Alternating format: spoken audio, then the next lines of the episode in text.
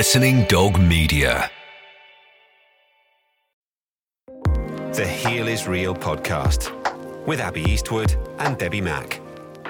Hello there, and welcome to the Heal is Real podcast. I'm Debbie Mac. And I am Abbie Eastwood, and we've got a very special episode today because we are joined by Serena Scroggins and Miss Dahlia Masood. Now, Dahlia was Serena's surgeon who helped her explant and get her onto the road to recovery. So, hello, ladies. Thank you so much for joining us today.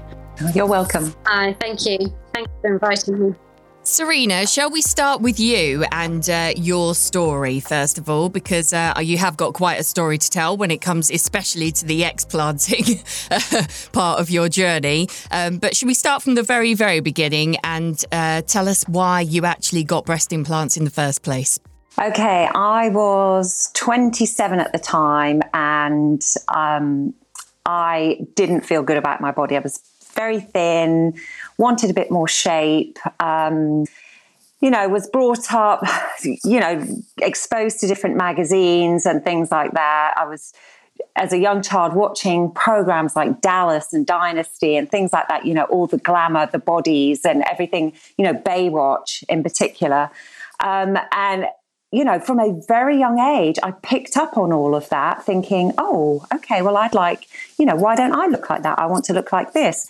And then growing up, you know, I had eating disorders in my teens and then went into my 20s, and I wasn't happy with my body. You know, as I said, very skinny, and I wanted um, more shape. And then I came across breast implants, and I thought, brilliant! Oh my gosh, I can change my body. And um, yeah, so I looked into it and everything that I looked into, you know, they were safe and everything, yeah, got booked in, had the surgery and didn't think anything else, you know, didn't think anything else. Just enjoyed, I must admit, I enjoyed having implants. And how long ago was that? So, how long have you had the implants in for until you explanted? Um, it was getting, it was about mm, 22 and a half years. Wow. Okay, so that's yeah, a long time. 22. So let's skip forward a little bit, Serena, now, and and to the point where you realised that there were issues. I know that you didn't know about breast implant illness, which I think is a case with most of the ladies. But when did you start feeling poorly? Um, the first time I started to know symptoms was, I think it was about October 2021. And I'd had a busy summer. I'd been traveling in the US for the whole summer came back, got the kids back into school, and then the October, I thought, wow, I feel really wiped out. Um, where usually my energy levels are very consistent. And so that was the first thing that I noticed was I was starting to get more tired, and I just put it down to you know we've had a busy summer, you know, you know you work or what, whatever's going on in your life. You think, oh, and you know I'm at the age perimenopause. I'm thinking, oh my god, hey, perimenopause.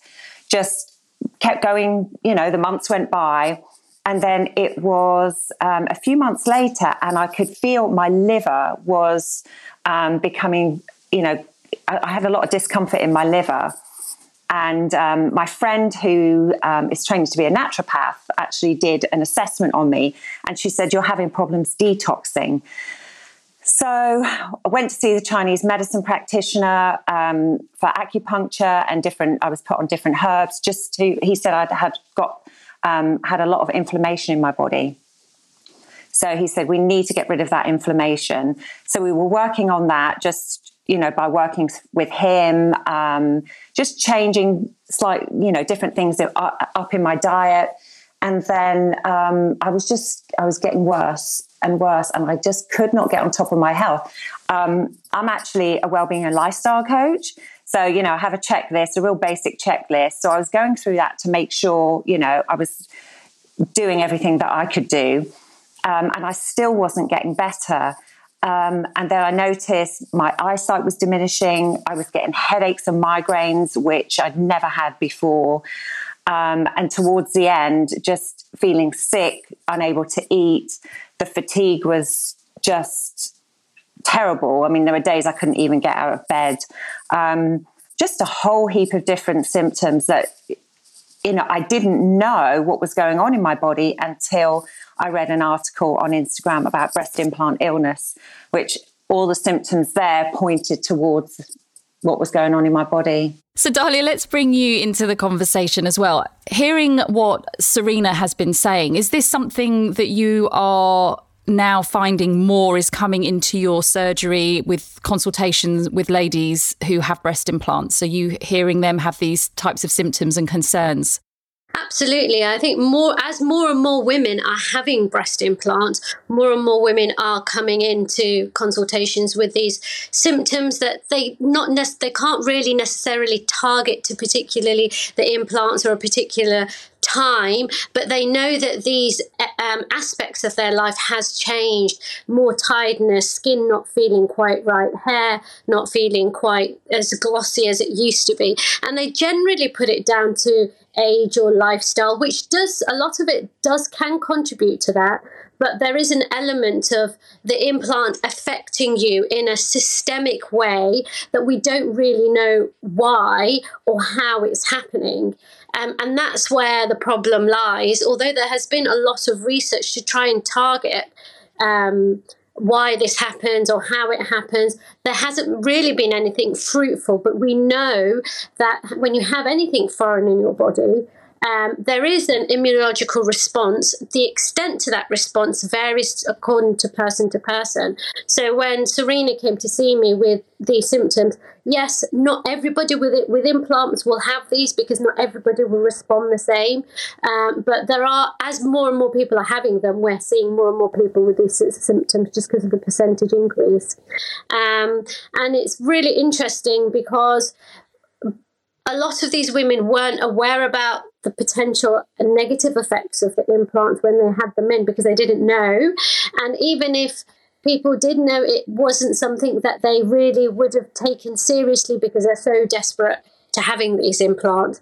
Um, so the doctor might say, you know, you need your implants exchanged or you might get these symptoms, but because they're so desperate into wanting them, um, they will still go ahead and kind of blank that part of the information out of their brains, and then when it happens, they're like, oh, okay, it's happened now, um, and then they it's like they've heard it for the first time. Do you think that is because Serena touched on it there about the detoxing? Because I, I'm not sure that you know my story, but I only had breast implants for six months. And within six weeks, I had symptoms and I got bad quite quickly.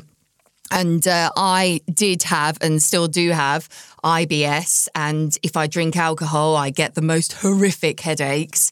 So I think that after speaking to so many ladies and some surgeons as well, that my detox pathways are blocked and they just don't work very well. And do you think that that could be the main reason for breast implant illness that that women are just not detoxing the well the toxins that the breast implants give off? It's really difficult to pinpoint why women are getting these symptoms. Um, all we know is that there is an immune response, and it, uh, immunologically. So your immune system protects you from all the toxins that you are exposed to. So I suppose what you're saying is is true in effect, but scientifically we can't really point it out and specifically say it's that or um, you know because there are it affects the body in a multisystemic way. So, although I say immune, um, it can affect you in terms of muscle aches and pains or um, stiffness or all these things that are although they're immunological, they're also musculoskeletal, they're also um, psychological. Um, there's a psychosomatic response to the implants. Um, so it, I, I, wouldn't be able to pinpoint and say, yes, it's specifically detox, but that certainly is an element of it. When we spoke on the phone, Dahlia, before, um, we've had a little chat before, you mentioned that um, some women have come in to have their implants removed, not necessarily because they said that they had any form of illness at all. Um, but when they've come back to you, they've kind of turned around and said, actually, I didn't realize I wasn't feeling that great and now I feel a lot better. Can you tell us more about that? Because I think that's such an interesting fact. Yeah, absolutely. So I, a lot of women like Serena have had implants because they want to improve their body image in some way and the implants have done their job. They've had their kids um, they're in a you know they're in a they're confident within themselves and they know that the implants have got to a point where it doesn't suit their body anymore. The implants stay the same but their body has changed and they want their breast to match their body and their mental well-being. So when they have it removed um, for other reasons for body image reasons that afterwards they'll come back to me and they will be more energized. They'll be going to the gym more. It will um, encourage them to eat healthier. There is something there that is linked to the implants that affect you um, slowly and insidiously, and it just catches up on people. And that's when people like Serena may come in, and then it may not quite catch up on people but because people lead such busy lives. They might not add two and two together, and they might have it might not have come into the consultation. Um, and that's when they come in, and after the implants have been removed, they definitely see a significant improvement. So, a lot of women will say, I want my implants removed. I want to decide what size I want to be, and then I'll ha- I'll come back for a second operation to have them put back. And then after they've had them removed, when they realise they feel so well, they'll say, actually, I don't really want to have my implants put back in. So they've saved themselves um, an operation and potential further symptoms if they had them put, put back in. So, yeah, it's definitely that's interesting, isn't it? Because I think if most women, if they are getting their implants replaced, they get it all done at the same time. So they, they don't have the opportunity to have that break to realize just how much they are actually affecting their body. But it does, I do think that there probably are many women out there that are not living their best lives and not realizing, which is a scary thought. Some people, by the time they've got to me, the implants are, are so disintegrated. So at that point, I will say it's not safe to put a second implant back in. Um, so I will forcefully give them that break. Um, and when I they don't like it, um, but when I give them that break, actually they're really happy and they don't want the implant put back in. So that's amazing. And speaking of disintegration, that really does lead us on to Serena's story. To go back to Serena and hear more about um, her journey with uh, breast implant illness and what you guys discovered um, about Serena's implants after so many years of being inside her. Serena, tell us more about that. Um, oh, gosh, what a journey! I mean, both you guys have, have been, you know, had your breast implant illness symptoms as well. Um, but it was amazing. I just ha- the impact that these implants were having on my health, um, and thankfully, I came across an article just at the right time. Um, because as I said, there were days, you know, I was up at A and E. They were tr- uh, testing me for sepsis because my symptoms were so bad. But it was, you know, I, it was making sure I was choosing the right surgeon um, and thankfully, Dahlia fell in my lap. It was just, you, you came highly recommended. And um, then we, you know, went down the road, you know, just the consultations, a couple of consultations. And then thankfully, and um, I was scheduled originally for the March the 3rd. And then um, an appointment came up on January the 13th, which I, um, I, I was so desperate that, yeah, I took that one. But my goodness, just the experience, just how poorly I felt before surgery and then within hours after surgery. And that was my first one because I had to go back in. Um, but even after my first surgery, just I could breathe again and my brain fog, just that thick brain fog had lifted within three hours, three hours maybe. Can I just take you back a little bit further than that as well? Um, because I know that Dahlia wasn't the first surgeon that you actually saw about explanting, was she? So, what experience did you have before you found the lovely Dahlia? Oh, completely different. Um, it was after I found the article and I thought, oh my goodness, I believe I have breast implant illness. Um, and I, I know it, it, can sound ridiculous, but I because I'd had them in for so long, I'd forgotten I had implants. Um, and then reading this article, I'm like, oh my gosh, I've got breast implants. How? Anyway, so first thing I did was called my original surgeon who put them in and explained the situation. And he was like, No problem, come down, we'll do an ultrasound, we'll see what's going on with your implants, and we'll take it from there. So I went to London in the June and had an ultrasound, and they said, Yeah, both of your implants have ruptured. They said, You'll need to have them removed, um, or you can have them replaced, but they need to be taken out. And I said, Okay, uh, what sort of time frame are we looking at? And they said, well, within six months, as long as you know you're feeling okay. I, and I went, I've not been feeling okay for months. And they said, okay, we can come down for a consultation and um, we'll schedule surgery. So I went down in the summer for my first consultation with my original surgeon and sat and had a chat. Um, you know, just said, caught up what had been going on for the last 20 odd years. And um, he said, Okay, how's your health? And I ran through all of my symptoms. Um, and he completely dismissed everything that I just said to him and said, Okay, anything major going on? And I looked at him and I just thought, Okay, just, I just let it go. And I'm like, No. And he said, Okay, let me examine you. So, went to examine me and said, Okay, we're replacing them, are we? And I said, no, I said, Did you not listen to what I said about my symptoms? And he's like, Oh, he said, Okay. He said, Well, you can take a break for a couple of years, let your body settle down, then you can come back and have them redone. And I, just, I like looked at him and I thought, Nope, don't say it as much as I wanted to. And I said, Oh, I said, Oh, thanks very much for letting me know that. And um, so anyway, I was I was so desperate to have them done. I was booked in on October the 27th to have them just completely explanted. Oh, in actually before that, I'd been going backwards and forwards. The more research I'd done on breast implant illness and about the whole procedure and about removing the capsules as well.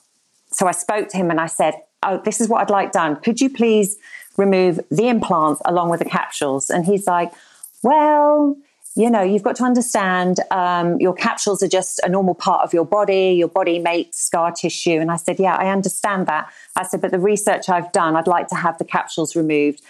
Well, it, it can be quite tricky. I don't want to damage any of your breast tissue. So I'm half of my brain's going, oh, that's that's really nice. You know, he wants to make sure preserve as much as he can. And then my other side of the brain was going, well, hang on a minute. But all these women have said if you don't have your capsules removed, they can be contaminated, you can still have problems. So I was adamant, no, I'm the patient. I know exactly. And he would not give me a definitive yes or no. And, and I thought, mm, that doesn't feel right to me. So, I, but I was so desperate that I kept my October 27th date. And then that was the day after I flew back from New York. I was in New York for a few days. And I said to him, um, I said, I'm coming in off a long haul flight. Are you sure this is going to be okay going into surgery? I said, obviously, dehydration, um, more risk of DVT, um, you know, and all that comes with flying. And he's like, no, not a problem, not a problem. He said, you know, I'll see you on the 27th. And I just thought my gut was screaming at me. And I thought, he is the wrong surgeon. Even though I was so unwell, I thought he is the wrong person to operate on me. So there's me on the Facebook group, like, anyone in Norwich? Any recommendations? And then luckily, Dahlia came up. And um, I'd been to see my GP because I was so unwell, and he'd managed to sort of get things through a little quicker with Dahlia. But yeah, then had my um, consultations and yeah, chose the right lady. So, Serena, let's just go back to your original surgeon because um, what we haven't mentioned, or what you haven't mentioned yet, is the fact that your implants were PIP. Um, and obviously, your surgeon would have known what he implanted inside you. He would have had your records, and having that meeting that day, he would have seen that A, that you had PIP implants, and B, that they were ruptured, and you're now saying that you're feeling very unwell. So, my question really is to you, Dahlia. Um, shouldn't this surgeon be reported to the GMC, the General Medical Council, for risking a patient's safety and the lack of duty of care for the fact that he hadn't informed her that she had the PIP implants, which, as we all know, is a non medical grade silicone that was known to rupture? I, I think um, I think it's difficult to say, um, but in terms of PIP, there are regulations and there have been guidances by the NHS and by the American College of Surgeons. Now, the guidance or the rec- recommendations are um, if there are, it depends on which country you're in, but there are recommendations that they need to be removed. Um, and um, ideally, not on the NHS, we wouldn't replace them. Um, but um, they definitely needed to be removed. In fact, they should have been removed a while ago when your surgeon knew or there was you should have been you should have been informed that you had PIP implants and there were lots of helplines and things set up for patients who did have PIP implants. So the surgical department that the operation took place in should have informed people that they had PIP implants.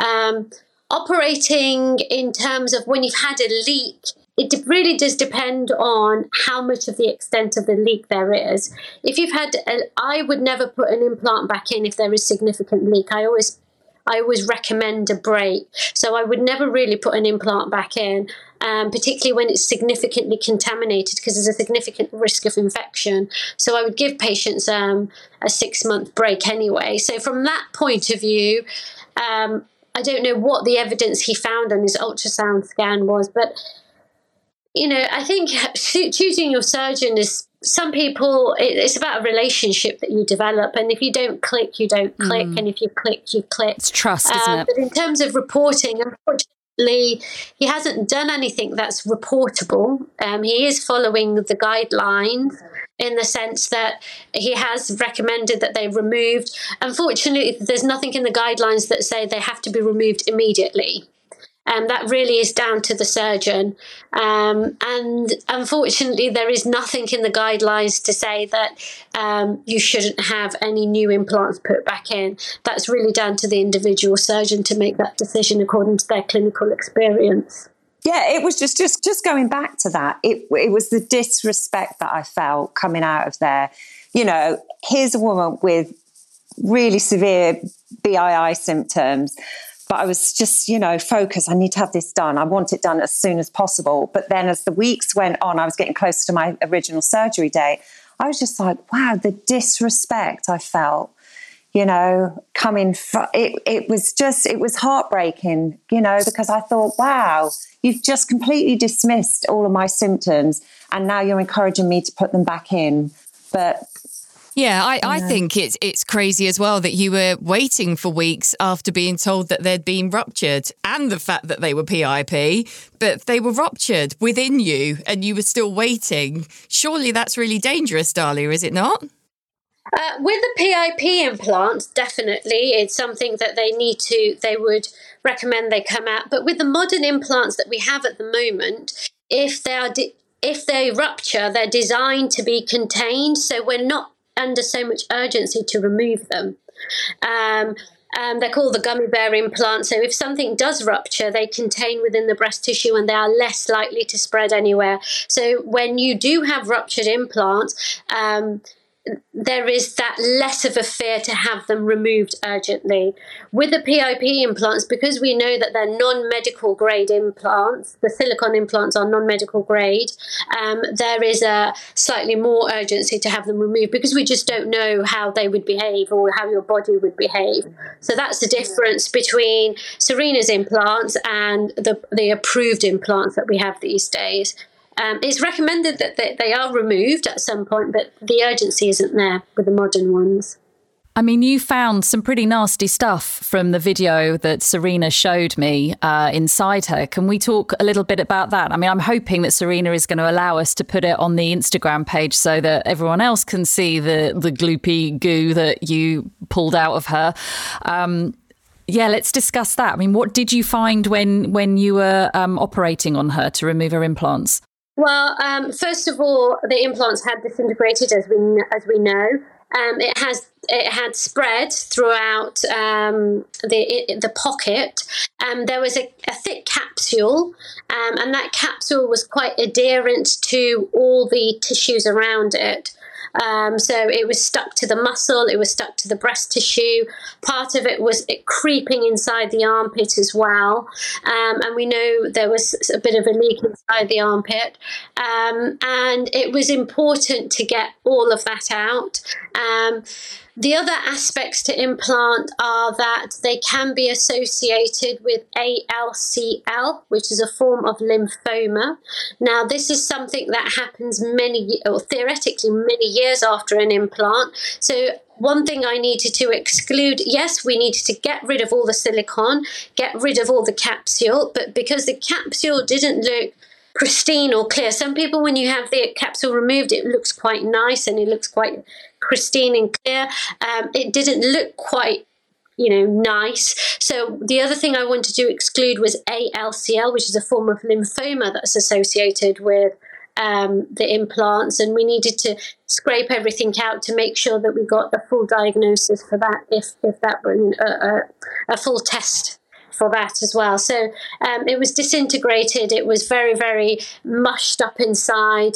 The capsule was quite thick and it was adherent to the overlying tissue. So, in terms of, yes, you have the immunological response, but you've also got a physical response because when everything is stuck down, your muscles are stuck, they don't glide as nicely, your shoulders don't may, may not move as comfortably, and you get a pulling sensation and a pain and discomfort, which initially is quite quiescent, but as the pulling gets worse and worse, it can cause significant discomfort where you can't sleep at night, you can't use your arms properly. Um, and it was important to get all of that out so we can get the muscle movement back as well as the silicone out to prevent any further infection or potential infection. Dahlia, was that the worst you've seen? Oh, I've seen far worse. Have you? Tell us about that. Oh, I mean, I mean, some people have implants, you'd be surprised, 40 years, 30 years. Um, and the implants become, the capsule becomes so hard, it calcifies. So it becomes like crunchy bone. Calcium is what your, your bones are made of calcium. So to get inside it, to get the implants and examine it, I literally have to hammer it out or really crush it with my hands. Wow. Um, to get inside of it. Um, so, yeah, I mean, I've seen all sorts, uh, uh, partly because patients don't realize that they need to have their implants removed and they just keep them in until they get some form of symptom slowly, gradually get, getting worse, or they've come to that point in life where they don't want to have implants. But yeah, you get there's all sorts. You've got to remember. Um, I, I, think in America the quote is one percent of the population have implants, so that is quite a lot. Um, and in the I mean that's that's what's registered. You know, there are lots of people that have implants in different countries that isn't registered. There are a significant percentage of women have implants, and they've been having them. Um, the first implants, I think, were in the 1960s. Um, they weren't as common then, but now they're more and more common. So there are a lot of women out there. If you have implants in the in your 60 in, in the 1960s or 70s that have had implants for many decades, and they are coming through, and we we see them now, and it doesn't look very pretty inside. So, is it common as well for the capsule to to migrate to the armpit? I mean, I've never heard that before. It's just, it's not migrated. It's just the the, the, the scar, scar is so thickened, it kind of grows all the way around the breast tissue, and the armpit is attached to the, the, the part of the breast links into the armpit. So um, when you have a capsule, it will kind of be attached to that area. Um, so when you do a en bloc capsulectomy, it's really important to be meticulous in your dissection because you can cause pulling or bleeding in the armpit or underneath because everything is so friable. So the breast tissue is it has a tail that goes into the armpit, so it will be linked into there if there is any capsule formation that's quite thick. It, it just sounds absolutely horrific. So, Serena, how, how did you feel when you found out what, what was going on inside you when Dahlia told you about the op and you saw the video footage? Well, it was interesting because Dahlia came in um, to check on me not long, I don't know how many hours it was, maybe a couple of hours after my surgery. And um, you know, so I'm I'm a bit out of it on anaesthetic, but she came in and she she's like, "Are you queasy?" Because I did ask Dahlia. I said, "Would you please take a video of what you find?" Which she kindly did. Thank you. Um, and she said, Are you queasy? I went, No. And I remember her showing me a couple of pictures and a bit of a video. I, I can't remember it now, but obviously it was the one you sent through. So, and I was like, okay. And then when Dahlia said, um, yours were the PIP implants, and the only thing I remember was they were the ones that were recalled. And she's like, yeah. And I was like, okay. Um, but yeah, and then obviously when Dahlia sent through the video, um, and it was, I mean, I had an idea because Dahlia had sort of said, okay, yeah, everything was, you know, it was a mess. Um, but actually seeing the video, and I remember leaving a message for Abbie because I was just sobbing. And I just sobbed, thinking, oh my goodness, I feel so much relief after having explanted, but also just, I guess I was questioning myself why on earth would anybody do this to their body? Even though, you know, I did enjoy having breast implants, but oh my goodness, if I'd if somebody had said, okay, this is what could happen, I would have been, no, why would I want to change my body?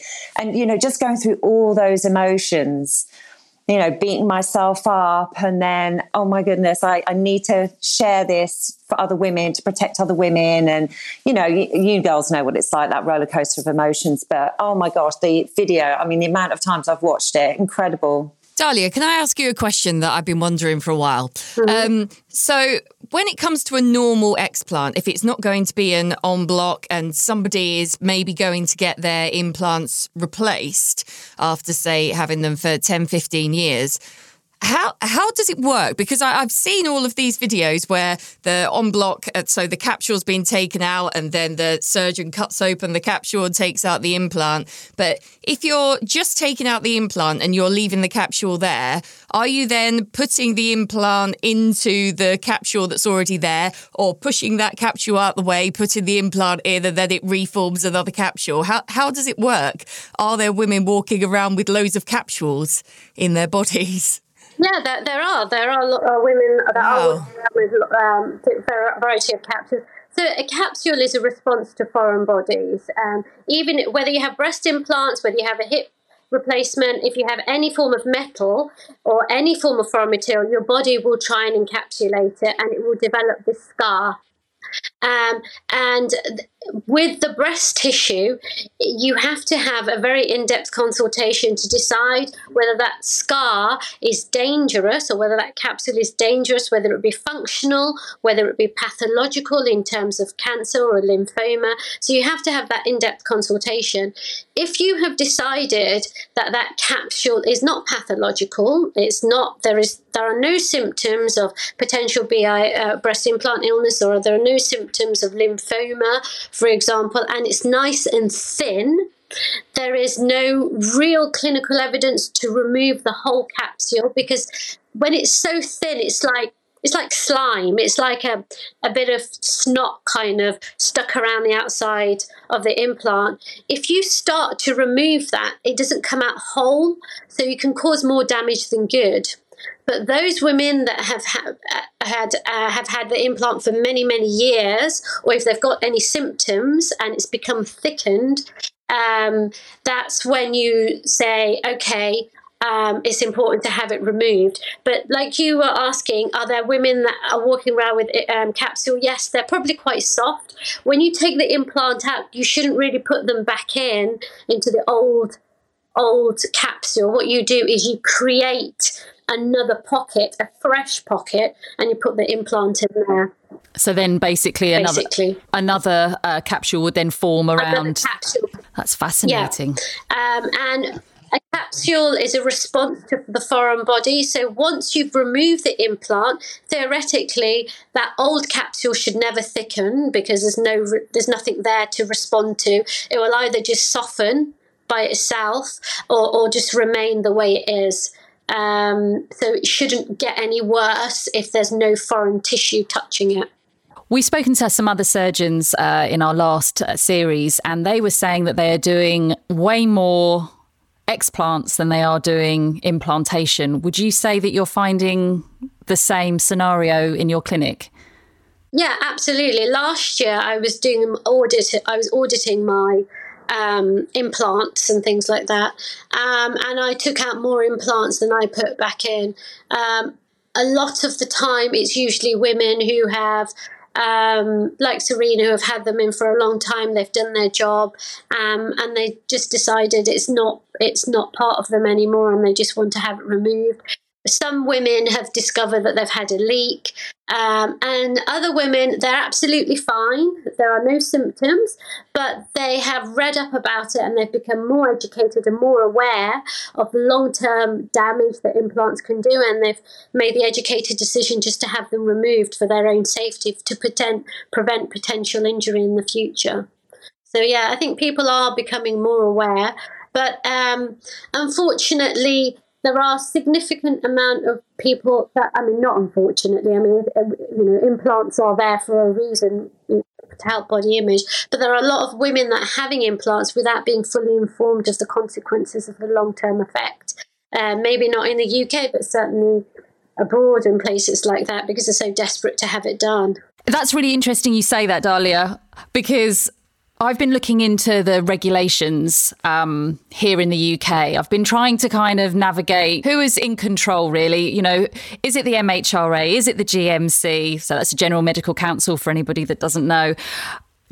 It's very difficult to work out really how surgeons are telling patients about the negative effects that breast implants can have and making sure that these women are fully informed in your opinion, as a surgeon, do you think that maybe the regulations could be a little bit tighter here in the UK to help everybody have a bit more of a, a crystal clear view of what they're walking into if they decide to go ahead with implants?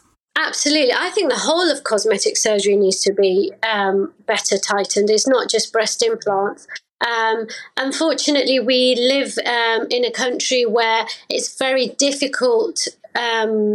Lots of people are allowed to do uh, cosmetic surgery, putting in breast implants, and um, patients don't really necessarily know what to look for. So, if you want to have breast implants, if you want to have any cosmetic surgery, they don't know how to tell if someone is qualified to do the operation um, because everybody is allowed to do it essentially. You have ENT surgeons putting in breast implants, we have you know, general surgeons putting in breast implants. We have people from you know, this is all over the world, but also in the UK. Um, and we need to make sure that people who are properly qualified, um, whether it be via the plastic and reconstruction route or whether it's a, they are properly qualified breast surgeons, um, who do those operations and make sure it's those people that do the operations rather than people outside that field because they know it you know for them it's a numbers game and they can make a lot of money by putting in breast implant.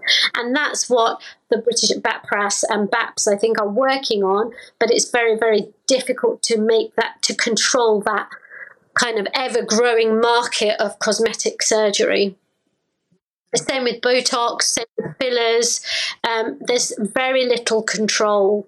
Um, it, any, any, if anyone wants to do it, they can do it, unfortunately, and we need to get a hold of it. And what about your peers, Dahlia, and uh, their views on breast implant illness? Because most of the ladies that we speak to, their surgeons have been very, very dismissive. It, we know it exists, and we do take it very, very seriously. Um, some patient or some surgeons may emphasize on the breast implant illness more than others. Um, but it, it, it definitely exists. The only issue is that we always have to work on research and evidence base and facts. And because there isn't that um, A, A plus B equals C with breast implant illness, um, as surgeons who are, can be very scientific, it can be very difficult for them to. Um, uh, take it more seriously than something like lymphoma, uh, where there is a bit more solid evidence. So, breast implant illness, we do. T- I certainly take it seriously. More and more people are taking it seriously, but we do need to educate. Among there needs to be more education amongst ourselves also to take it seriously. So, do you think that maybe if we change the name from breast implant illness, which to be honest, I just can't stand, um, to breast implant associated systemic reactions would make it more acceptable for medical professionals within the industry? I think it would help. Um, a lot of the time, it's not just the surgeons, though. It's it's patients themselves that may be in denial. Um, um, so, I think breast implant illness uh, it, it could potentially affect it, but it's not just the surgeons that need to be aware of uh, the symptoms associated uh, with the implants. It's also patients themselves. Mm, it's also GPs. Um, a lot of patients will go persistently to their GPs with headaches and all these other symptoms, and it may not be recognized. So it's more to yeah. do with getting the diagnosis out there.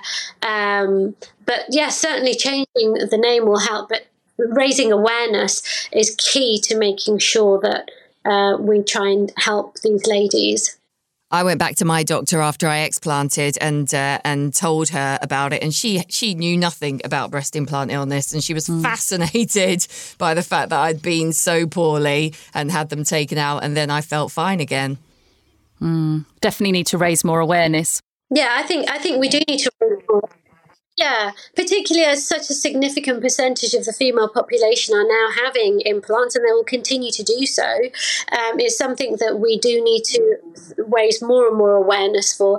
And, and people who are having implants are getting younger. You know, you've got 18 year olds having implants. Um, Mm. Um, we, you know, it's, it's the way the society is moving. But because they are so young, they may not be so fully informed or may not want to be so fully informed. And that's why we, as the more mature doctors, need to let our patients know what's going on and let the GPs know what's going on as well, that these symptoms exist. Serena, I want to go back to you now. I want to hear how you've been feeling since you've had your explant with Dahlia.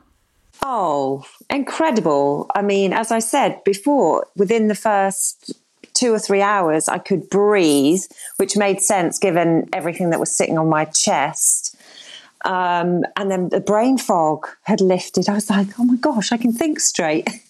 um, and then obviously, you know, that first couple of weeks, I couldn't do anything, which made sense. Um, you know, but I could just feel how well I just, oh my gosh, even straight after surgery, I was just like, my goodness, I feel, I feel different. And obviously that there's a psychological element to that because you know you've got that stuff out of your body. Um, but as the weeks have gone on, just the the energy that I have, the I'm just oh gosh, I'm just able to function like what a normal person. Get out of bed in the morning, get uh, get up early. I go swimming at six six thirty in the morning. You know, I'm just able to exercise, my breathing. Um, I've just got a love for life. I, I, I seriously feel as though I've got a second chance of life because you know just how unwell. I mean, there were days I thought I was dying. I just felt so poorly. And now this, and I'm like, there's no stopping me now.